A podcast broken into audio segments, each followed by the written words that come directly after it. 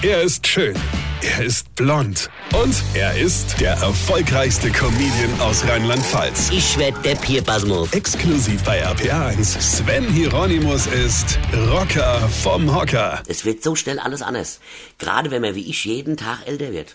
Wir hatten eigentlich das Älterwerden erfunden. Das ist völliger Blödsinn und total sinnlos. Also früher hattest du keine Kohle, als du jung warst. Hättest aber welche gebrauchen können. Du warst jung, belastbar und hattest Zeit, aber leider kein Geld.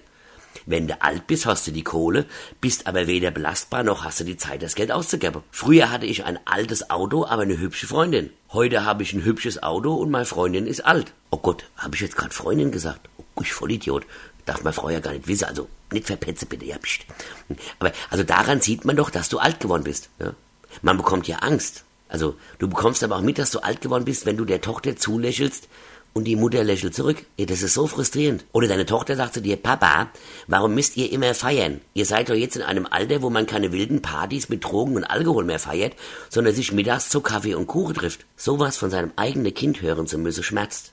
Kaffee und Kuche. Freunde, sollte mich irgendjemand irgendwann irgendwo sehen, wie ich irgendwo mit irgendwelchen Menschen mittags bei Kaffee und Kuche zusammensitze, kommt bitte einfach rüber und knallt mir ohne Vorwarnung eine. Ohrfeigt mich, tut mir weh. Ich möchte nicht enden bei Kaffee und Kuche. Ich möchte auch noch im Altersheim Metal hören und mit meinem Rollator nach Wagge fahren. Ich will kein Kaffee und Kuche. Kaffee und Kuche machen mir Angst. Da kenn dich. Weine kenn dich.